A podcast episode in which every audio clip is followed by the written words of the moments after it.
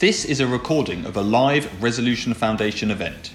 We hope you find it some combination of interesting or entertaining. To read the research and access the event slides referenced in this episode, please visit the events section of our website. Good morning. Welcome to this Resolution Foundation event, New Age or Age-Old Appeal. And one of the biggest changes in political and voting behaviour in Britain over the last 30 or 40 years has been the decreasing significance of social class and the increasing significance of age. And what we're going to do today with three experts is identify exactly where these trends are today and what this means in the prospects for the forthcoming election. We'll hear first of all from Sophie Hale, Principal Economist here at Resolution Foundation, who's going to present the findings from our research out this morning.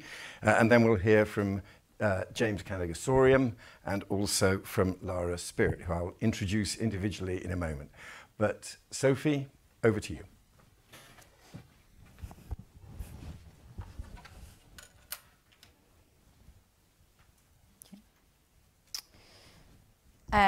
Thanks, David. So today, as David says, I'm going to take us through the findings from our latest report. It is looking at how reported voting intentions have changed with an intergenerational lens, specifically focusing on how things look different since the 2019 election as we kind of enter an election year this year. I'd like to thank my co-author, big thanks to Cameron there for all of his input into this project, and also our partners in the ESRC Connecting Generations Research Programme for their input. So why should we have an intergenerational lens when we're thinking about elections and kind of voting intentions?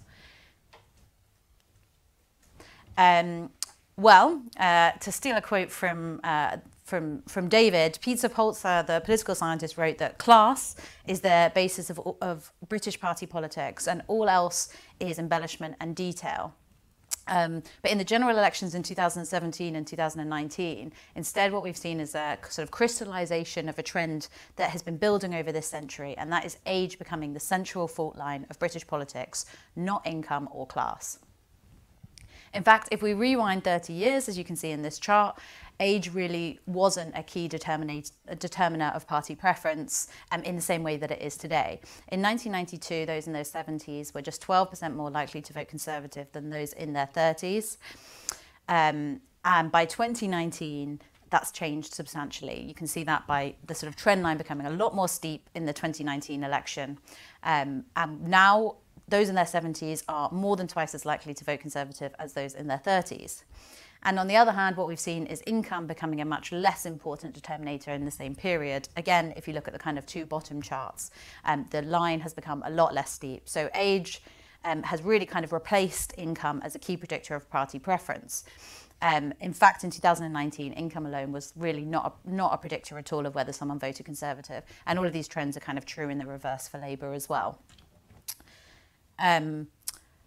But it's not just who we vote for, it's also whether we vote at all that's strongly correlated with our age. As we can see here, up to the 1997 election, there was actually relatively small gaps in voter turnout between age groups, and so between the younger and older voters.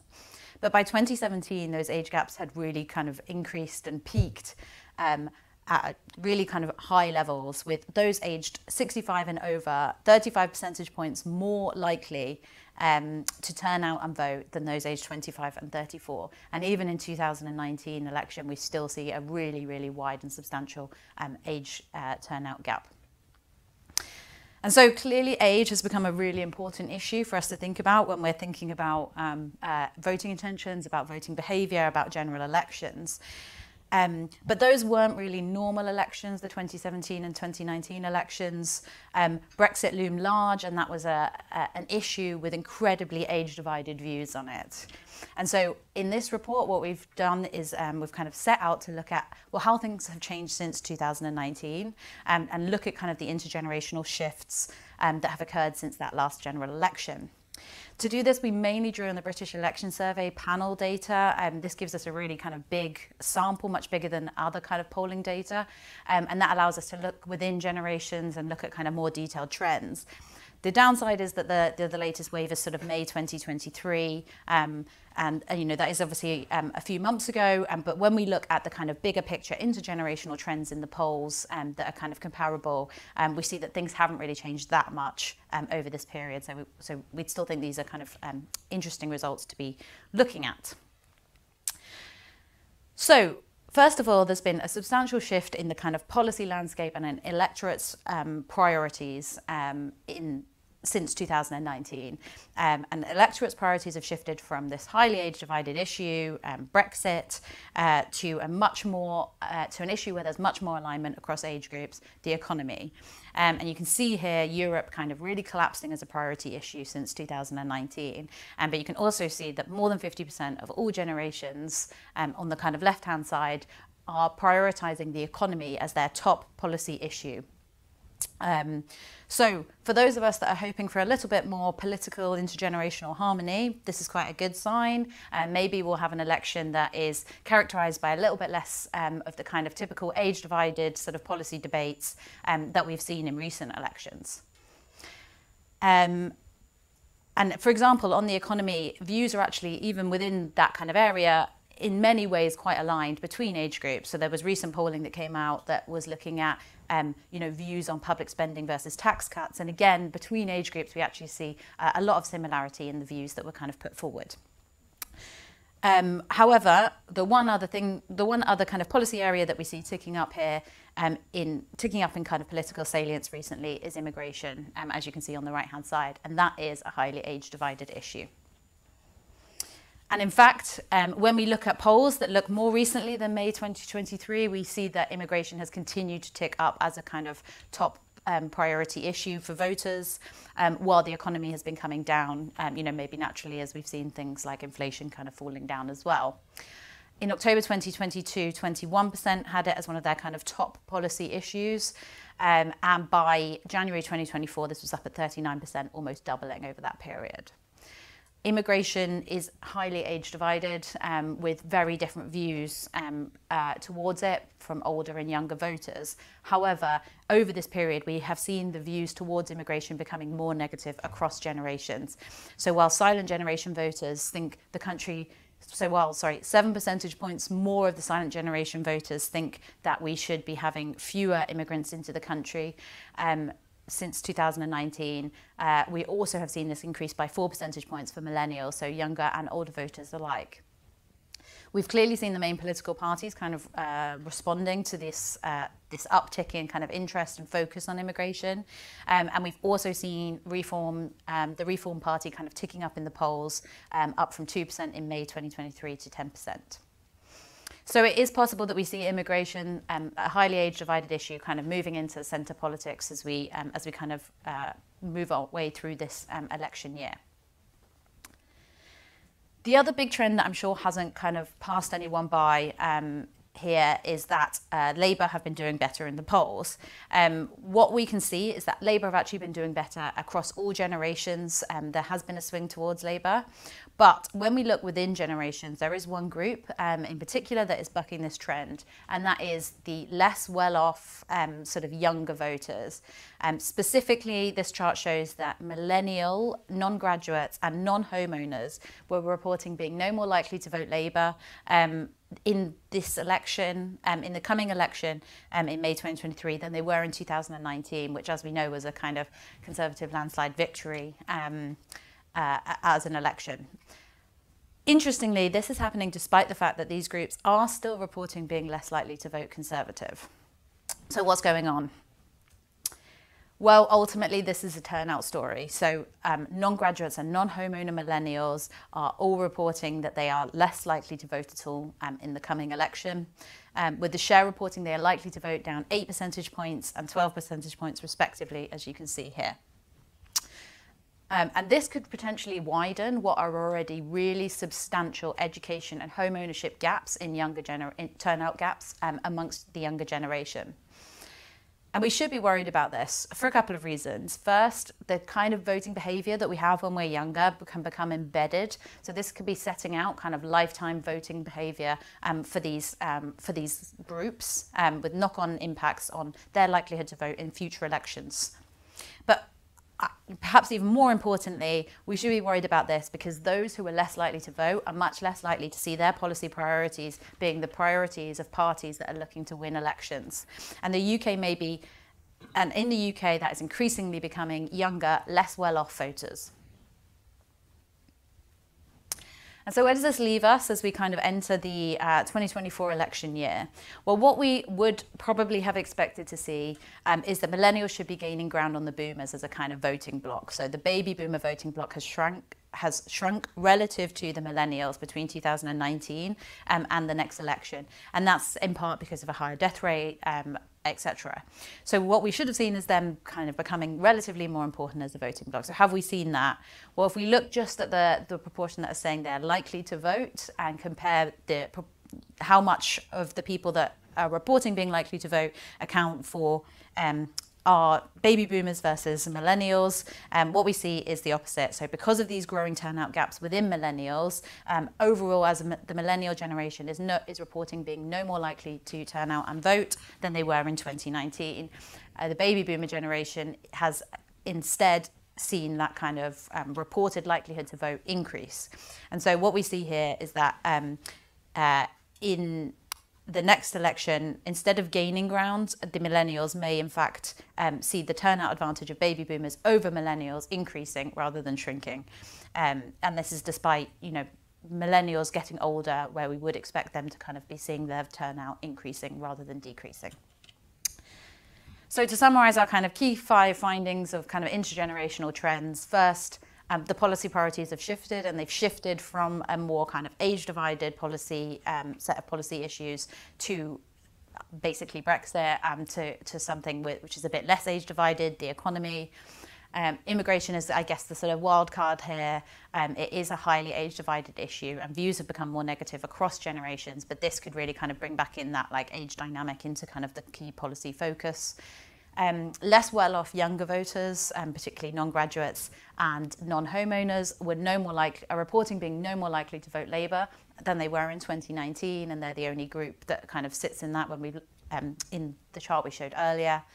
And this is basically because the turnout gap for the education and home ownership turnout gap for millennials is set to widen in this election based on kind of reported voting intentions.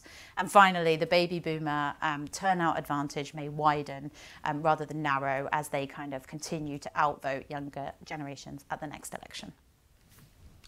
Thank you very much indeed. Thank you, Sophie. Some really important points there. And just to add one more factor to reinforce that final observation about turnout. And of course, you've both got some really big cohorts amongst the boomers, and you've also got high rates of electoral registration. So just for people on the electoral register at the next election, we estimate there will be 700,000 people aged 60, 700,000 60-year-olds on the register, and with quite a high propensity to vote. We think there will be 570,000 30-year-olds on the register, probably also with a slightly lower propensity to vote. So the size of these boomer voting cohorts is really quite significant and reinforced by their higher likelihood of being in the kind of environment, owning their own home, where they're very likely to be on the register, and then perhaps even so with a further advantage of being high propensity to turn out. So this really does help shape the electoral calculations for individual parties. And someone who's an expert on that is James Kanagasooriam. He is on the advisory board at Onward.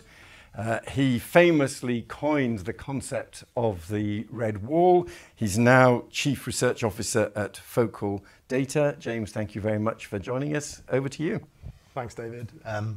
Hello, everyone. I'll try and be brief and kind of do a semi-response, I think, in terms of the polling, which was really, really interesting. So in terms of the age curve and what's happening and where we're likely to go in the future, I'll just turn my chair slightly here because I'm not talking to one corner of the room that has no people in.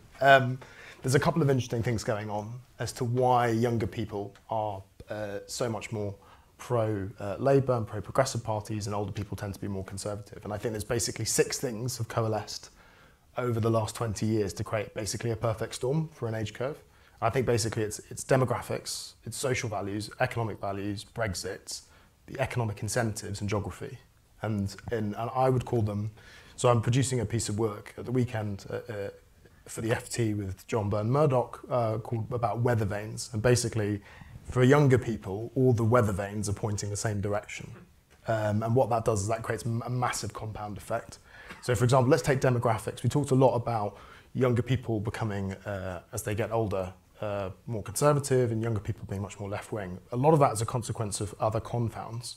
And the first confound is higher education. I don't need to lecture Lord Willits on higher education. He's the guru on that. But functionally, once you adjust for levels of education, a lot of the age curve that we see is a function of the fact that a lot of boomers have not gone to university and a lot of millennials and Gen Zs have. And the second, if you think about the other key demographic markers that are being wrapped into that, you've got things like car usage, home ownership, and where people live. And once you do that, once you adjust for all those factors, actually the age curve is much less steep. In other words, younger people are literally different as opposed to just the fact that they're young. They lead completely different lifestyles, completely different demographic markers. And that's the first thing that's happened. And all of those have become more skewed on an age basis. That's the thing, right? Home ownership has become more skewed on an age basis. And the other thing is marital status, which is very kind of strongly correlated to whether you're centre-right or centre-left. On top of that, if that wasn't enough, there are another 5 reasons. So the second is like social values. So if you think, what do we mean by social values? We mean things like attitudes towards immigration, equality, representation, attitudes towards diversity, towards history. They skew very sharply on an age curve and an education curve. And that kind of creates a bit of a mood music behind the brands of each party in centre-left and centre-right. Then on top of that, you layer economic values. There's very strong evidence that on a number of different issues, people who are younger sit much further to the left on how they would imagine the size of the state, what they expect on public services, the rate of tax that they expect to pay. So again, already a bit of a perfect storm, and then you've got another 3 things coming on top of that. I'm sure Lara will speak to Brexit in more detail, but then you've got this huge fissure that was on a very, very sharp curve, Brexit, which became a proxy for all sorts of other things.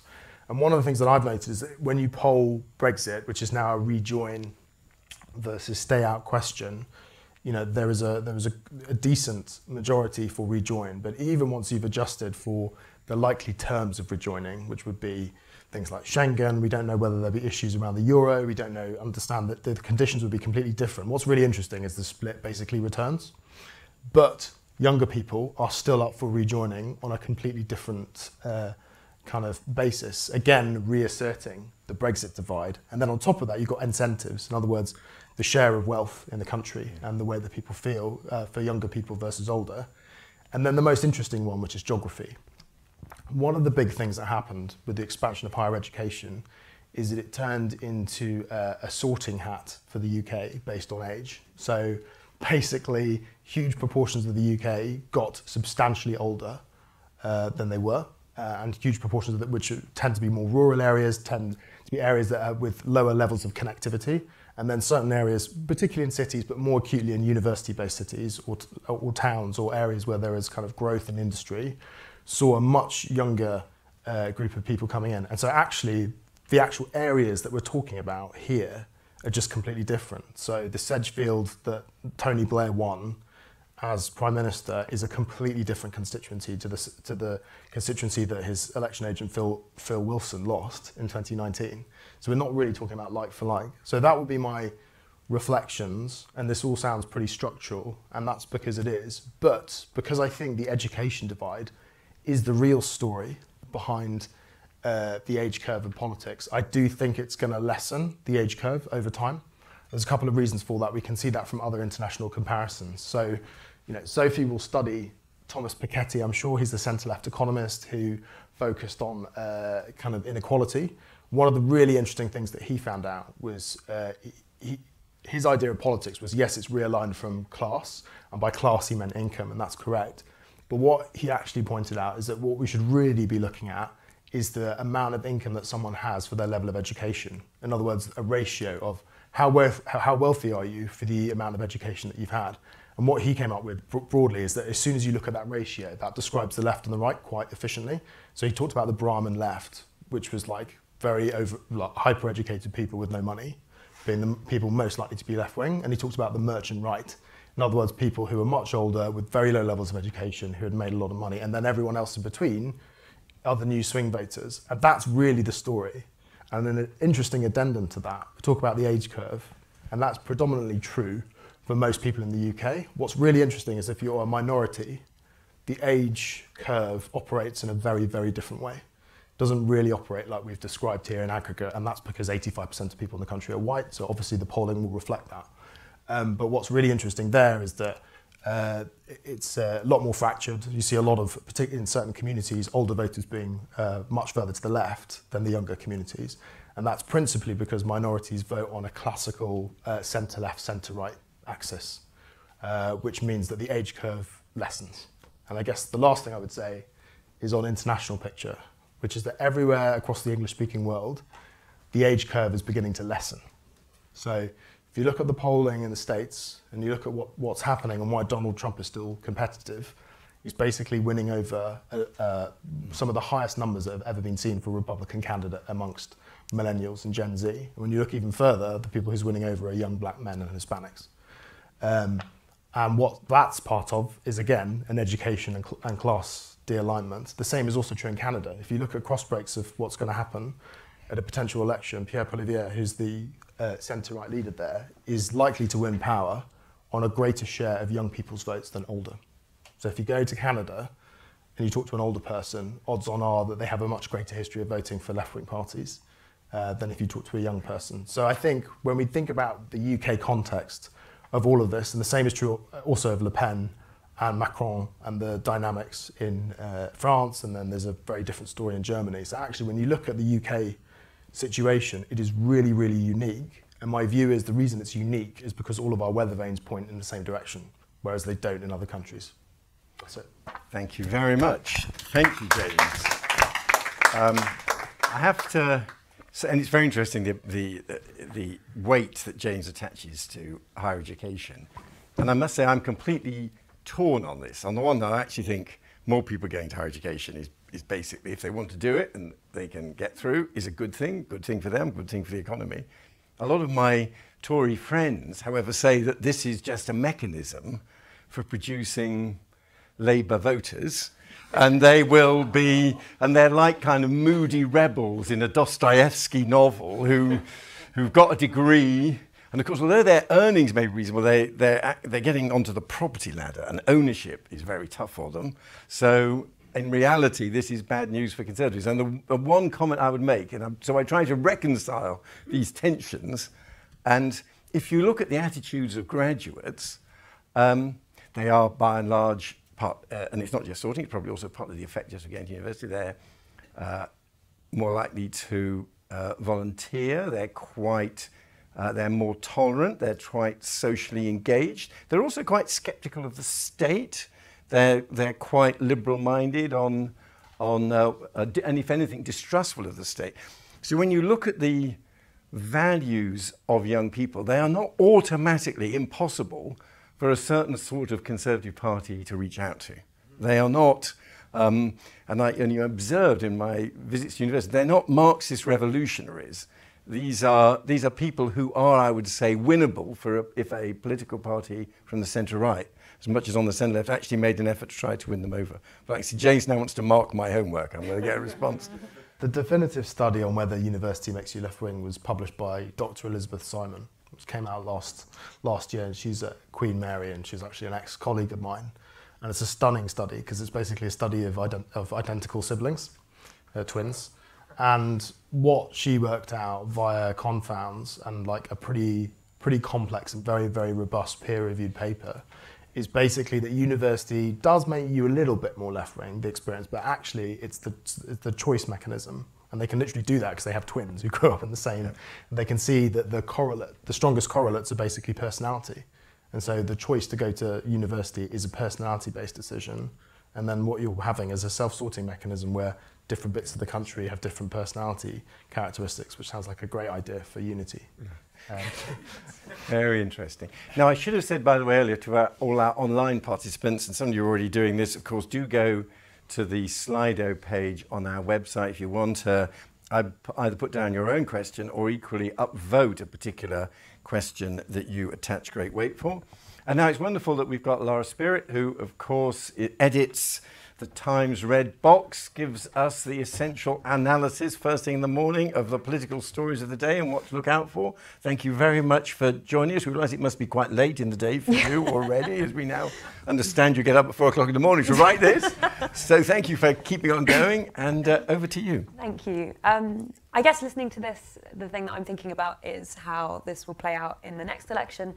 But actually, also more interestingly, after the next election, I think this will become an even more interesting question. On the next election, I think the signs are quite clear, looking at Sophie's research, that immigration is going to be something that the Conservatives want to lean into, yeah. Whether or not they want to lean into that because they've made the active choice to do that, or because basically they now have to do that, given how totemic, for example, the Rwanda scheme and the furore over that has become, I think, is another question. But I think looking at that data, it's quite clear that they see in immigration an opportunity, or at the very least, they see a danger of losing more of the people that they're already worried about losing should they not be seen as more competent or as coming good on the promises that they've made on that. So I think that for me makes the next election less interesting in terms of young people. One pledge I think that does divide the two parties, and there aren't that many things that necessarily do in policy terms currently, is on housing. I think you will see that in the next election. You will see the fact that Keir Starmer is promising to build and build big on the green belt, and that Rishi Sunak is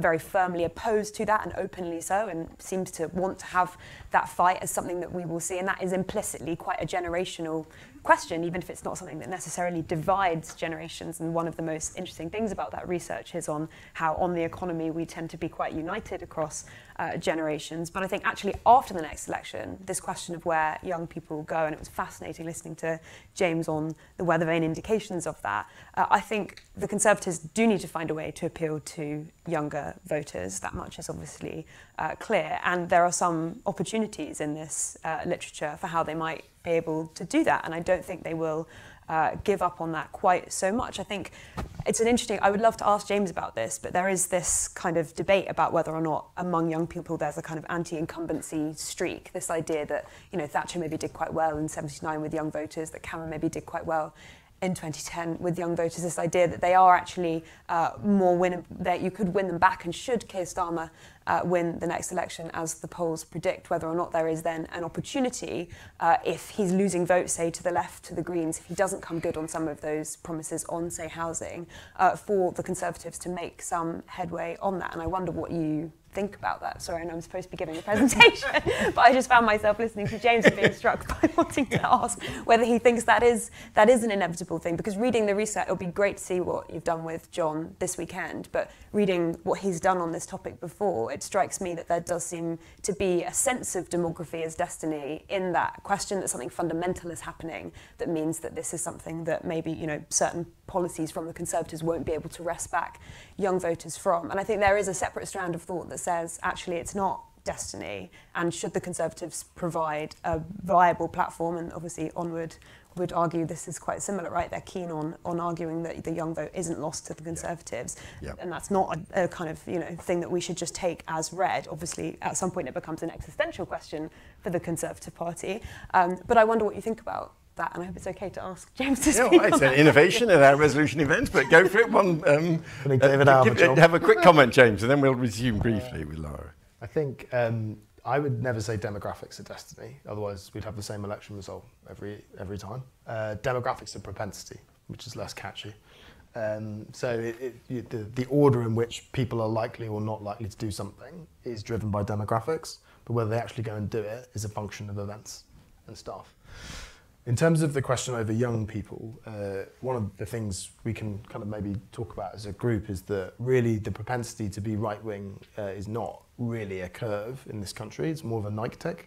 And actually, there's a big difference between the youngest group of people who are 18 to 24 and actually people who are kind of, I say my age, I've just fallen out of that bucket. People people who are 25, I always just up the bucket, so I'm in it, but people who are basically 25 to 34 who are structurally much more left-wing than the newest group of voters. And that has been quite consistent, and there are cohort effects, like groups of people are structurally different. And if you look at an average, it's not that clear, but if you really delve in, you can see that people who are 25 to 34 are centre-left shock troopers, and that people who are the generation below, 18 to 24, particularly actually if you're male, it's, you know, got almost double-digit more centre-right than they are of the cohort above them. So I think things are going to get messier, and I think the political cycle is a political cycle. That's the thing. You know, there's an incumbency thing. Parties do get elected and then they get kicked out, and that can hide another story.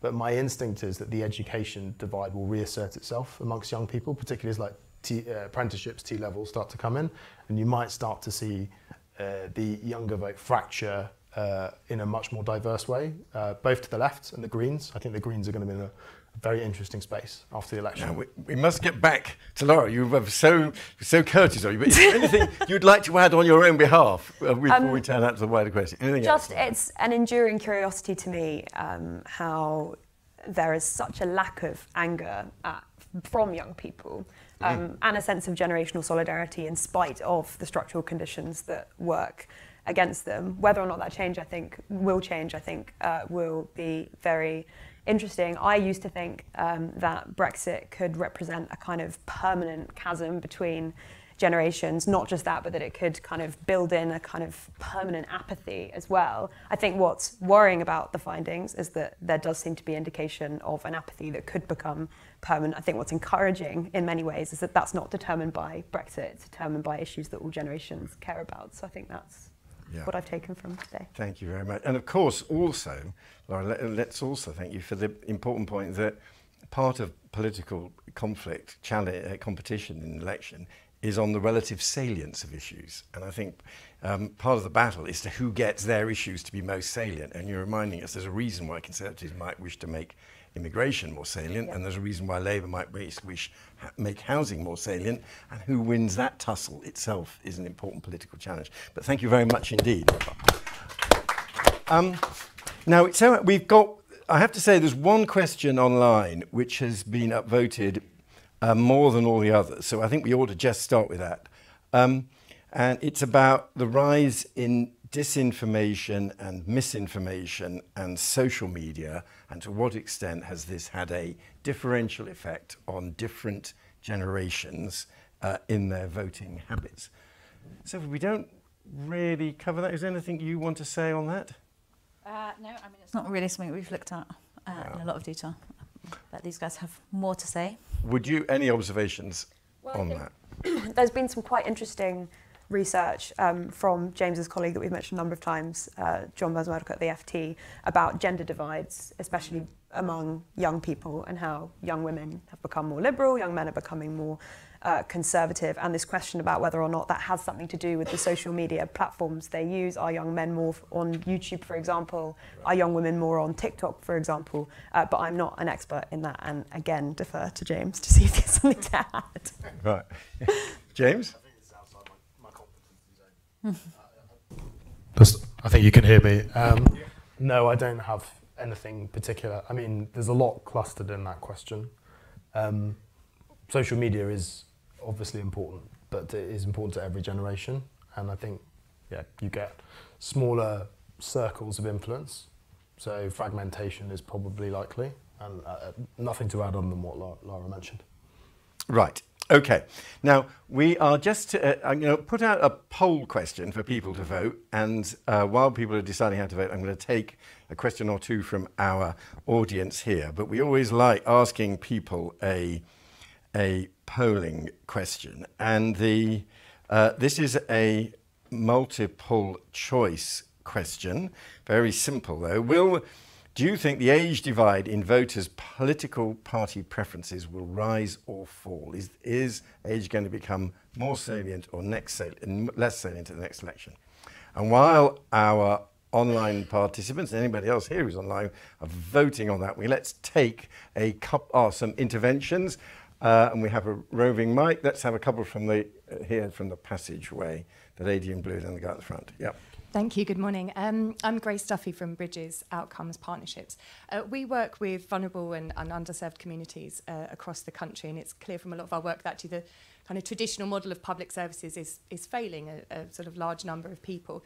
So I'd really like to get the panel's view on whether they feel that the sort of change in the extent and provision of public services over sort of recent decades is feeding into either likelihood to vote or the party that, that different demographics are likely to vote for. Right, thank you. Public services question. Yes, and here at the front. Thank you. My name's Martin Lejeune. I work for a campaign called Age Irrelevance, which is trying to ensure we have society to work, which works for all generations.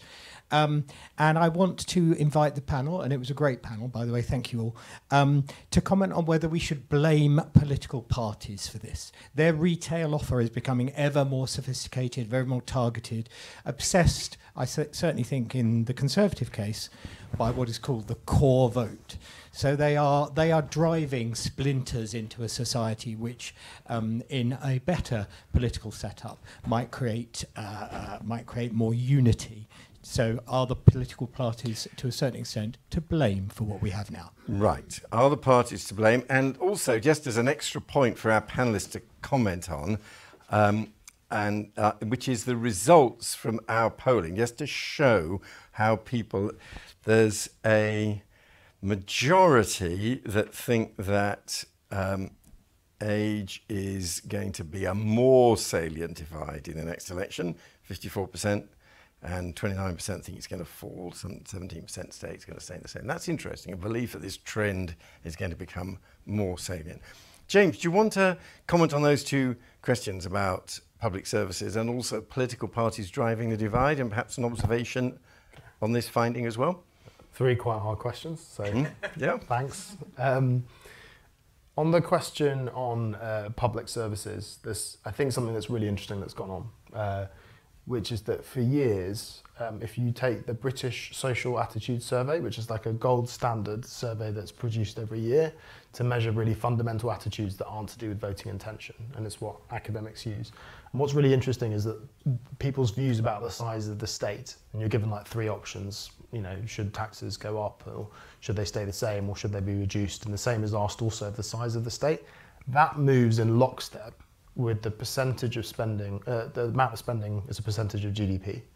And it's like homeostasis, it's kind of like magic. They move, there's a small lag, but basically they're perfectly correlated, except until now, for the last 3 years. And something's happened, which is basically state spending as a percentage of GDP has gone up substantially. Tax burden is very, very high, but the numbers of people who want to reduce the size of the state has not gone up concurrently. In other words, that tracking process has fallen away. And I think the reason for that is effectively what people see in terms of public services. So people don't feel like public services are like being over-invested in, which was the case, by the way, in 2007, 2008, 2009, when you looked at the polling. That was the mood music behind kind of David Cameron's opposition. A lot of people were saying spending seems pretty high. And, you know, people are really very clever and have a very, very good sense of what's happening. And what's really interesting is clearly the money that is being spent is not resulting in a concurrent rise in levels of public services. And there's all sorts of reasons for that, from left and right. How is it spent? What's happening on a managerial level? What's happening on the productivity crisis? So that would be my answer to that. And the second question, to do with unity, I just don't think there's ever been unity. I mean, 1997 was not a unified moment. You know, Tony Blair won fewer votes than John Major did in 1992 on falling turnout, right? And only led by 12.5%, and won fewer votes than Theresa May. And in 2019, when Boris Johnson won, the country was also massively split, and actually Labour had a surprisingly high vote share. Actually, if you go back to 2019, it was north of 32%. So I would argue politics has always been divided. It has always been a competition for values, for visions, unity is nice. People talk about the 2012 Olympics and other such things, but I'm very sceptical that that has ever existed at any point in time. Sorry if that felt and on the third question, age divide, I think, I don't know, it's not a proper poll, first thing to note, as a pollster. Are you saying that people who participate not being weighted, but it's going to fall, so the results are... So saying they're wrong. The results are wrong. Right, you're wrong. And because of Sophie's numbers, if you go back to the seventh, if you go back to the seventh slide, the greatest amount of fall in vote share for the Conservatives has come amongst boomers and older people. So if you back out that mathematics, that means that the average crossover age is lowered. So Theresa May had less of an age curve in 2017 than Boris Johnson did, even though she won fewer votes. Yeah. So that's the technical answer. The Brexit effect was very powerful. Your observations on those points, Lara? Sorry, I don't have a huge amount to add other than that it's curious looking at that and Sophie's research and various contributions, how different the debate and the framing of all of this is in Westminster, where you don't have a Labour Party that's saying, in spite of what James has just said, yes, we're going to pour money into public services, yes, we're going to make spending commitments. In fact, what you have is a very protracted period in which we're seeing Labour row back or try and dilute their £28 billion pledge, I think still in spite of what Keir Starmer said yesterday about it being desperately needed. So that I think is quite interesting, and that despite voters seemingly not prioritising tax cuts over more money for public services, that is nonetheless the framing that the Conservative Party want to have in this debate going forward, and I can't see that changing ahead of the election, certainly not after the spring budget. So I find those... Yeah. Those points curious. Thank you. Sophie? Yeah, a couple of things I wanted to add. So, I mean, I think, first of all, talking about the kind of divide and the political issues, one thing that we haven't talked about that we did look at when we were doing this research is environment. And you mentioned, James, the role that the Green Party might kind of play moving forward. And, you know, I mean, clearly the net zero transition is going to be a major part of kind of party politics moving forward. But actually, when you look at the polls, what you see is environment kind of dropping off as an issue, dropping off as an age-divided issue as well. And that's not because older voters are suddenly starting to kind of focus more on the environment, which is maybe what we would hope for. It's because the younger voters have kind of stopped prioritising it as one of their top issues. I mean, okay, yes, the economy is in a really, really bad place, and that might be what's driving this. You know, you maybe are less kind of focused on those issues at the moment. But I think it is, you know, something that is very interesting, both in terms of an issue that could be very age divided, that's just like not playing a bigger role as we might have expected.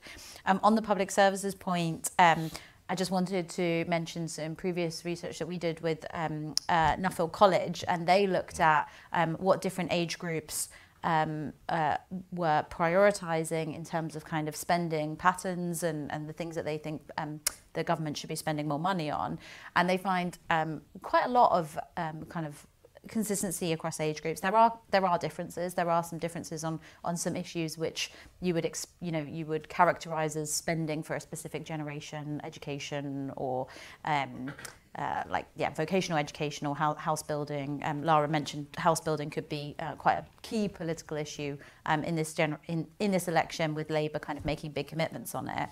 But one of their findings is that when you have an older generation who has younger family members who are financially struggling, they become suddenly more likely to vote in a certain way. And in particular, two of the things that they become more likely to prioritise is vocational education courses and also local house building in their area. And so, you know, putting house building at the centre of this debate, if that's something that Labour is successful in doing, could actually be persuading not just the young voters who want to get on the housing ladder, but also their parents. Yeah. Thank you. And just on this sort of divide question, I would add one other factor in terms of sort of political behaviour, which is the size of different cohorts. If the number of babies born was the same every year, the dynamics would be different. And in a way, the question at the back of my book on all this was, if you had a choice to choose to be either in a big cohort, lots of other people your age, or in a small cohort, not many people your age. The classic answer was always, obviously, better be in a small cohort, you know, go through life, business class, not economy class, more space, less competition for jobs, less competition for housing. But in reality, and politics is an example of this, it looks like the way it plays out in modern market economies and democracies is being in a big cohort works well for you, because it means markets are oriented around your choices, and politicians particularly care about your age group, because if there's a lot of you. So the size of the different birth cohorts becomes a relevant political factor once you start thinking, for various reasons, including people having their political views particularly imprinted by their experiences. It looks, if you ask people what's the most significant political event that's happened during your life, they have a high propensity to refer to something that happened when they were between the ages of about 16 and 25. So there is a bit of kind of political imprinting. So if there's a lot of people in those cohorts, they particularly matter to politicians. So that's another, that's why I wanted to start with this, that's why there are all those 60-year-olds. There are a hell of a lot of people born in 1964, and politicians spot that kind of thing. I think we should, there's another question which has come up online and is also one of our polling questions that I just want to put up. And this is about how we encourage people to vote, and I'm going to put up a, you see, is the, and it does look, and of course Sophie does cover this very effectively in the paper, as if there are issues around propensity to vote and to what extent is these people registering, and we have a poll question on this as well, which I'm going to invite people to vote on if we can move. Yes, here we are. So this is. They're going to have to do this quick because I want to focus on this as the next round of questioning, and we'll start with Sophie. But if you want people, if you were trying to encourage people to vote, it'd be interesting to know which of these answers you would give as your preferred lever.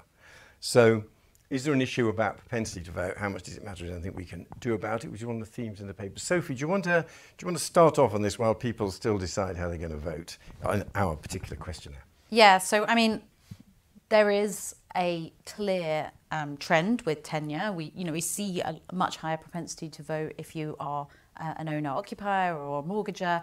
I mean, you're more likely to be in your house for longer. You're less likely to kind of fall off the electoral register and to be registered at the address that you live. And so we do see much higher kind of voter registration amongst those groups. And that was clearly driving part of why we were seeing youth turnout falling. I don't think it can explain why we're seeing this divergence in the education and in the home ownership gaps since 2019 in terms of what people say that they're going to be doing in terms of their voting intentions. I think even when we look at just homeowners, and we compare graduates and non-graduates, the propensity to vote is much higher for graduate homeowners than it is for non-graduate homeowners. And so it's not just a tenure issue, although tenure is incredibly important. I think one thing, I mean, for me, if I was answering this poll, am I allowed to answer the poll? Yes, go for it. So I think what that suggests is that making it easier to register is really important, but it's probably not the be-all and end-all, because the thing that we're saying, tenure, which has been a major kind of contributing to how easy it is to kind of stay registered at least, is maybe not making such a big change. The more youth-based policy priorities, I think that kind of naturally comes after, like, it's a bit of a vicious circle. You're not going to get it until you kind of get higher youth turnout to some extent.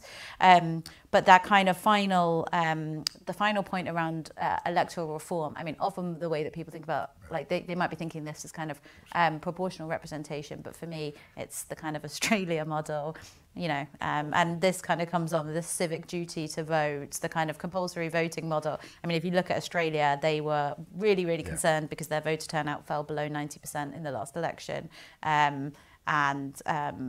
For us, that would be a kind of 20 percentage point increase in turnout, concentrated amongst younger voters. Very good. Now, Emma, can we now see the result of this poll? And then Lara might want to comment on it.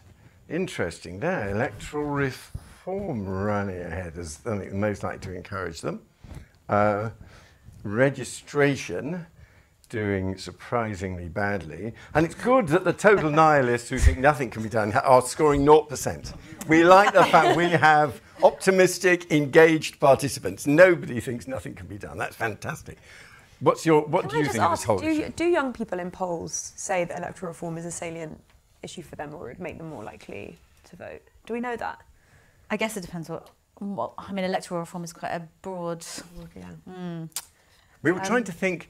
I think there was a specific thought behind it, which followed on from some of James's analysis. There is an argument, and he's the expert, but there is an argument that because of this geography that he was describing before, one of Labour's problems is the young people's vote is piling up in areas where they are all concentrated anyway, so it's slightly wasted in delivering the very large majorities amongst concentrations of young people. And if it were PR, there would be a stronger motivation for people in those circumstances to vote. I think that is one possible thought behind this. But before we ask another question to James, you still... Yeah, apart from nothing can be done, I'm picking the second least popular option. I just think making it easier... not necessarily to vote, but certainly to register. I cannot see the logic for not at least considering more seriously things around auto-enrolment. There are so many things you can do to make it easier to get young people, especially, to register. To me, the political case for getting them registered is just inarguable, and there's plenty that lots of organisations, schools included, could do. So I just think that, aside any of the wider political questions, is an obvious thing that people should do. Thank you very much. And although Sophie is right that in terms of trends and moves between elections, it may not be massive. The fact is, if you're in the private rented sector and you're moving around, your chances of being on the register are significantly lower than if it's own occupation, and that can't be a good thing in a democracy. Yeah. So thank you so much for making that point, Lara. James, your observations? It's a bit of a Pandora's box, electoral reform, for the last 9 minutes of the panel. You don't really agree with our voters, do you? No, I think broadly electoral reform would probably lead to a rise in turnout, at least initially. But it doesn't necessarily produce the kind of progressive results that people intend on doing. Right? As a pollster, I work across the world, and you know, there's not really a link. There's not much of a link between the system that you have and the outcomes that you get. Although there is some evidence from New Zealand, there was an academic paper, and actually after they introduced PR, they tended to be more Labour-led coalitions. But on the electoral reform thing, yes, young people are stacked in cities. Their vote is very inefficient and it's distributed very asymmetrically. But our turnout is such, I think it was 72% in 2017, it went slightly down, I think, to 69% or so in 2019 after 2017. And one of the things is the huge groups of people who really don't vote are actually very politically divided, and actually are swing voters. They tend to be much more working class, tend to live in ex-burbs or suburbs, and tend to be swing voters between Labour and the Conservatives. And actually, if we had electoral reform, the one thing I do think that would happen is the Liberal Democrat vote would go down enormously. Because they play much less in that part of the quadrant in terms of politics. And so actually, we don't really know what the political consequences of it are. I think in terms of vote share changes, I can't imagine it would be as different as people imagine. I imagine that the Green Party and the Reform Party would probably be higher up, because one of the things you see between electoral cycles is that Reform or their ancestor parties or Greens tend to be poll quite high, and then they contract as you get to an election, which is a reflection of the political system. So I imagine they would be materially bigger, but the Liberal Democrats would probably be smaller. And the question, I guess, in Scotland, it's interesting, right? Nationalist parties would have far less of an effect because they'd be proportionately much smaller. So there's all sorts of interesting stuff. But I've worked in Australia and on Australian elections, and one of the really interesting things about having compulsory turnout, which is not really compulsory, you get fined $100, I think, but turnout is between 90 and 92%. Is it that, you know, there's strong arguments that actually that benefits the right in Australia in terms of, so there's lots of good arguments for it, there's lots of good arguments against it. I think just generally with big existential change, it never produces the thing that quite that you intended on doing. Very interesting. Now let's give an opportunity to the people physically here again with some more interventions. Yes, let's take the lady there and then we'll go over there, yeah. Hi, I'm Jo Evans, fellow pollster at Whitestone Insight.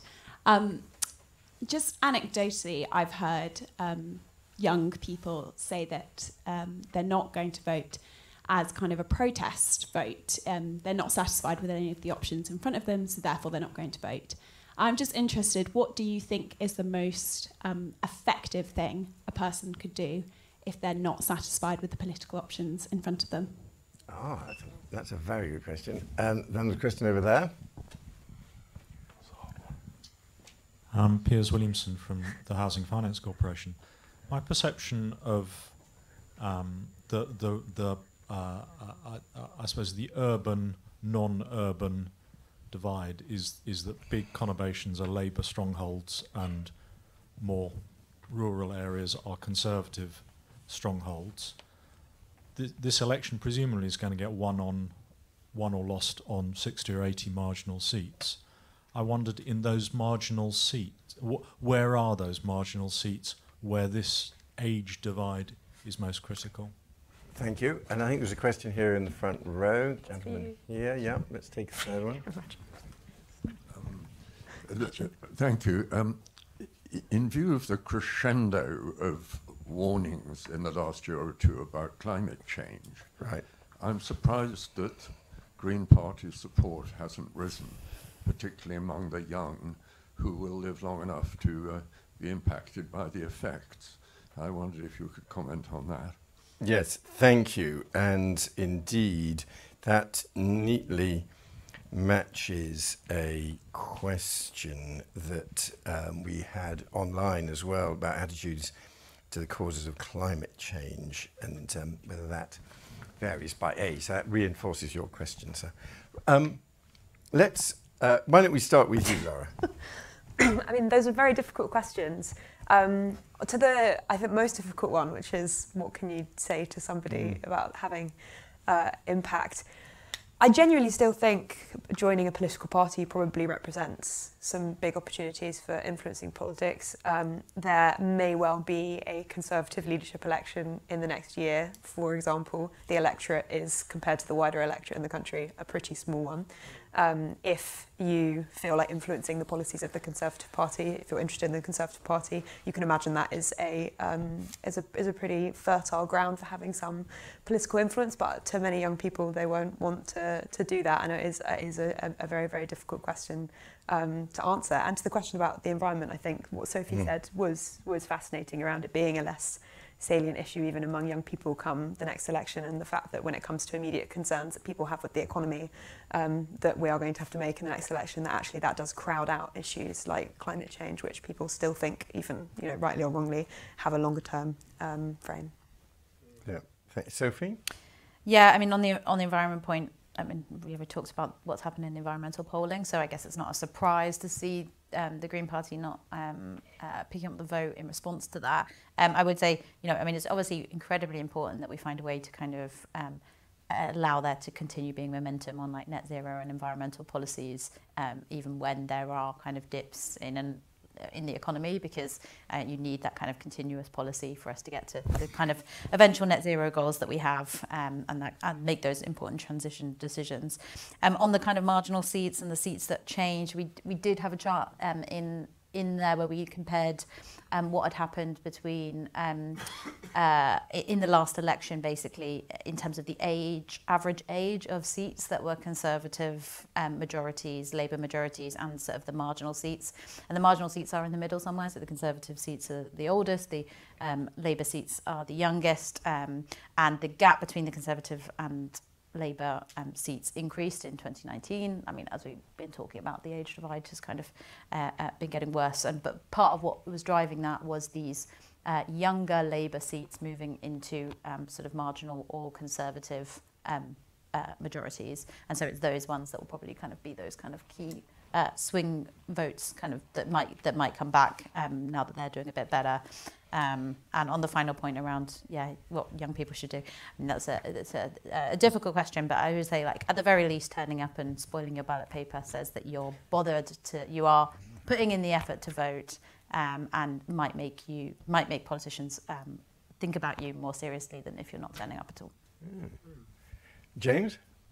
Which one? Because there were a lot of questions. Well, I think that there was... Well, you had three. One is for the people who really were not attracted by any particular assembly of a political programme. But if you want... We haven't really touched on the urban-rural question, so you might want to comment on that. And if you have observations of the climate, but that's been covered by the other two panellists. Yeah, I'll cover the urban-rural question. So, yeah, the political map of the UK and the US represent basically a density map, an ONS map. If you look at if you get a geographic map and you swap the colours, they're quite similar, which is that basically, you know, it's most visible in university towns. Let's take, say, Cambridge or Oxford. The centre is red, the outer conurbation is yellow, and the rural bit around it looks like a dartboard, and the bit around it is blue. And that's primarily because that basically relates to the average age of the area, but also the level of number of graduates. And so centre-right parties, or the Conservative Party, when it's at its watermark, tends to just hit the edges of cities or win over smaller cities. And when the Labour Party is at high watermark, it tends to go quite far into the countryside and into rural areas. And there is a slight geographic tilt to that. So in general, when Labour are at their high watermark, yes, they win over countryside, but in general, it tends to be countryside above the kind of East Midlands all the way up to the North East. And when the Conservatives are at their high watermark, they tend to win over small cities and towns that are actually not necessarily in the south, but actually more in the East Mids and West Mids and the Northwest, so like Blackpool, Walsall's, West Bromwich. So the swing seats are very disproportionately areas that are neither city nor countryside. Like constituencies can be very synthetic, particularly after the boundary changes, and very often you get like a small tiny bit of a city and then a massive bit of countryside, and that on an average basis that looks, you know, people would say that's suburban, it's not really, but those are disproportionately the seats that determine who is Prime Minister. Thank you very much.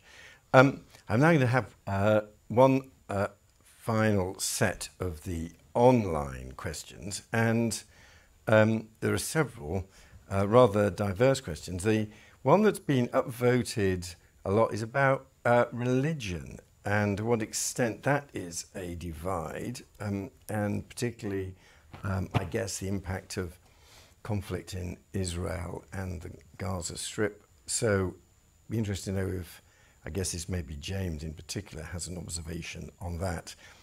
There's another line of questioning that has been picked up by several people, and this, I think, could be Stefan Cern of the FT.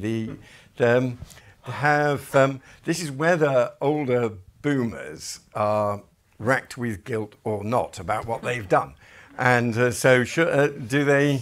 To what extent do they understand how much life has changed in different ways for younger people? And there was a related question which also gets to another range of tricky issues about the voting between the well-off and the less well-off.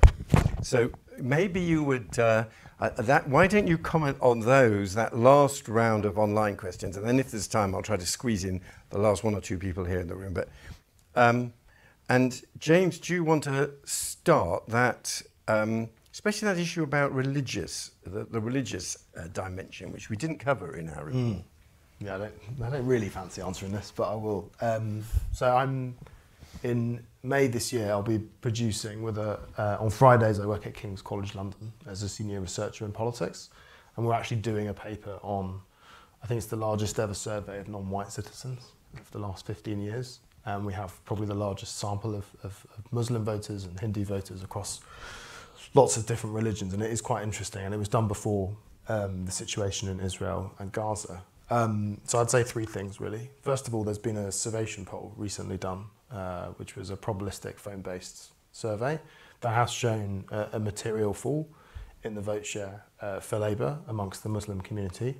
As to the political consequences of that, it is capped by the distribution of where Muslims live.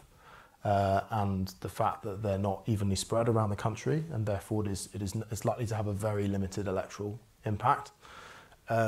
Nonetheless, the situation is being exploited by people like George Galloway, who is likely to return to the fray and that's never a positive thing.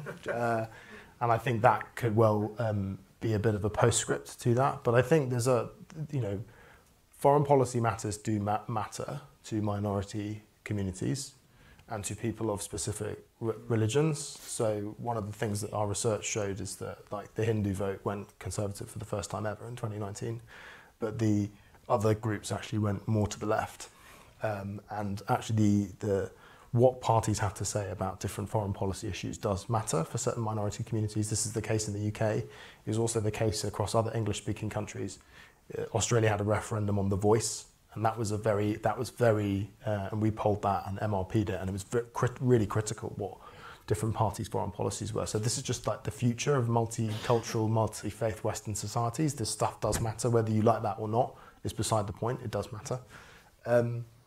And so, yeah, it's very hard to see the long-term consequences of what's happening right now. It's like, you know, this is a 20-year story, not a panel, a one-off comment on a panel, but I think it does matter. But I don't think we know yet what the long-term consequences are going to be. I won't answer all three. There were two other questions. They're all quite tricky. They're getting trickier now. Yeah. Well, there's that one, which is, they're both about kind of material circumstances, really. Stefan. Yeah. This is okay. How the deal has changed, and related to that, is this really about wealth and income, and is that the real driver? And it's just so happens that wealth and income now vary so much by age that age is picking up an underlying wealth and income issue. I guess would be another interpretation of the other question. Yeah. I think there was an interesting article about Who Wants to Be a Millionaire last week. I don't know who saw it. Something like, if you had to get 8 questions right to get a house deposit when it was first started, and now it's 14 or something. I thought it was a really funny and interesting way of describing the differing economics of different generations. Income, though, is not the main divider. Once you adjust for levels of education, geography, housing tenure, marital status, income, where your income comes from, matters more as opposed to the level of income. So, for example, being public sector versus private sector is a big marker. So across the country, there are many wealthy areas that do vote Labour, have voted Labour, and will continue to do so, and they disproportionately have public sector wealth. And the same is true of the richer areas that match on an income level, but they tend to be more private sector based. And that's even exacerbated as you look at the types of jobs that people do and the number of graduates in them. So I think, yeah, it's a great point, Stefan, but unfortunately with most of British politics, the answer is it's complicated. But isn't it also, is it also the case that when he said, do boomers understand the circumstances for perhaps their kids or grandkids, one of the things that happens is boomers project onto the younger generation assumptions about, well, they're spending all their money on eating out, or they're spending all their money on travel, and if they didn't do that, they could save up to put down a deposit. There's those kind of projections to try to explain how this has happened, which are often unrealistic, as we've shown in our own research at Resolution. They're unfair and inaccurate caricatures. And it isn't the avocado toast that's really that's the reason why you can't afford a house. And I think that's maybe partly what Stephanie's trying to get to, how much mutual understanding there is about the different circumstances. I mean, I don't know if you have any observations on that. I mean, this is not a scientific observation, but The Times often publishes pieces on the deal that young people face, often comment pieces as well. And very often you read below the line comments from people who are clearly of the Gen X and Boomer generation saying, this is really desperate and I really feel for my own children and grandchildren in this matter, and I'm frustrated that more hasn't been done to do X, Y, Z. And actually I think the polling that we've seen bears that out, that there isn't this sense of intergenerational tension on account of this.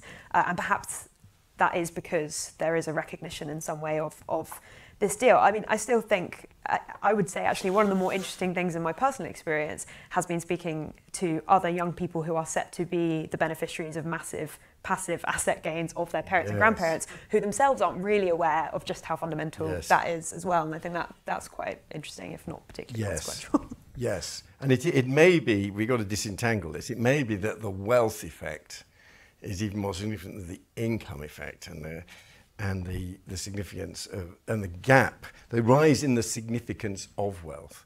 Both Torsten and I think perhaps the most important indicator of political economy in Britain has been the rise in the ratio of assets to GDP, rising from 3 times, wealth used to be 3 times GDP. It's probably past its peak, but it peaked probably about 8 times GDP and maybe now about 7 times GDP. So this is a world where wealth matters more, and acquiring wealth out of your income is harder, and wealth is a bigger deal.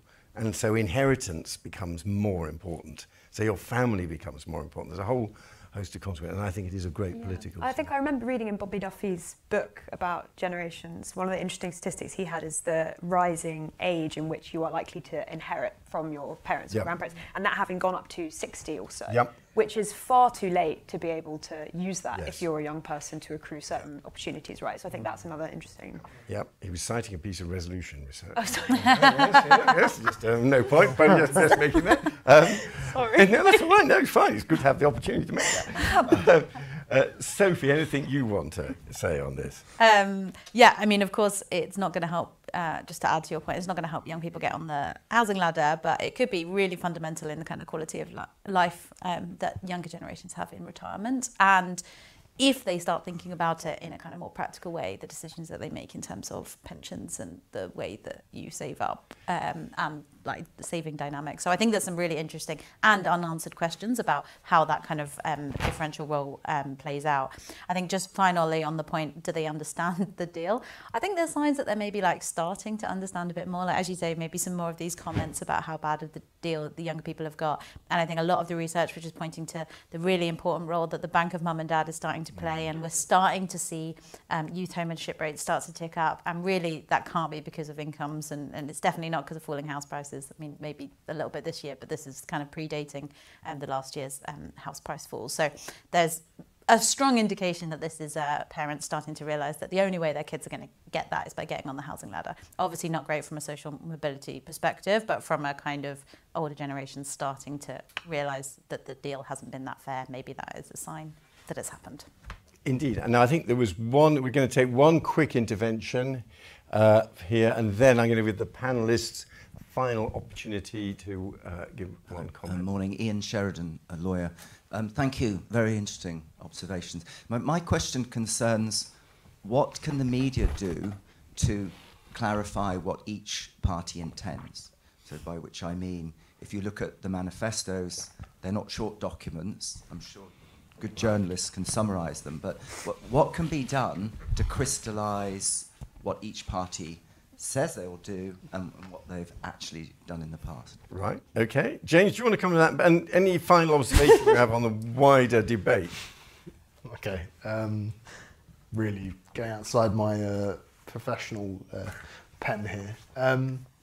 So your question is basically how can the media translate what are manifesto commitments and articulate those to people so that they can understand? I mean, the first thing I imagine is a kind of fair and kind of synthesis of what the parties do. I think, for example, the BBC does a pretty good job every time parties launch manifestos of saying, here is what they're doing, here's what their priorities are, here's what they are. There are plenty of like public service websites that offer fairly clear information about what each party intends on doing and what it... Your question, though, is about how can they flag when they intend on doing something and then don't do it, which is the harder piece. And I think there it's about more public service broadcasting of saying they've achieved X, they've not done Y, they've achieved Z. But I don't think it's worth not overestimating that as like a cause of a kind of political malaise or division. If you look at the polling, that specific thing very rarely comes up, a bit like electoral reform actually comes up a lot less than you might think as well. Mm-hmm. Thank you. Lara, your final observation, and particularly on this thing, how do you think the Times and in Red Box you will be covering generational issues and how it plays into politics?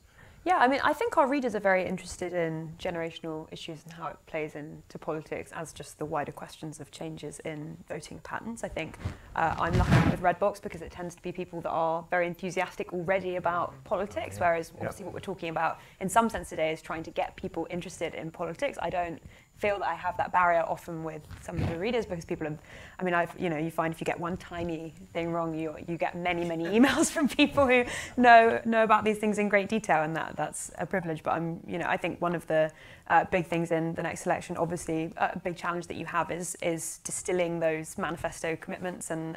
My ignorance. Are you allowed to stray onto TikTok with a smaller version? It's a very good question. I think that would be a big thing for the media in general, is how do we use different social media platforms come the next election? Non-voting, the disenfranchised, yeah. You can see where they might pick up on from that rather than on I think that's certainly I think that's certainly something that we've seen is the increased importance in social media for parties and for the media in political communication and journalism, And finally, we're running out of time. Sophie, a final observation? Brilliant research from Cameron at Res. Anything you want to say to enlighten the nation? Well, just on what media can do, it can cover all of Resolution Foundation's fantastic electric coverage, explainers that will be coming out this year. So there you go, the selfish plug. That is a great answer. Thank you very much to our panellists. It's very good of James and Lara to have joined us. Thank you to Sophie and Cameron for producing this excellent report. Thank you all for coming on, both physically and also online. Enjoy the rest of the day. Thank you for listening to this Resolution Foundation event. You can find more episodes and the latest living standards research on the Resolution Foundation website.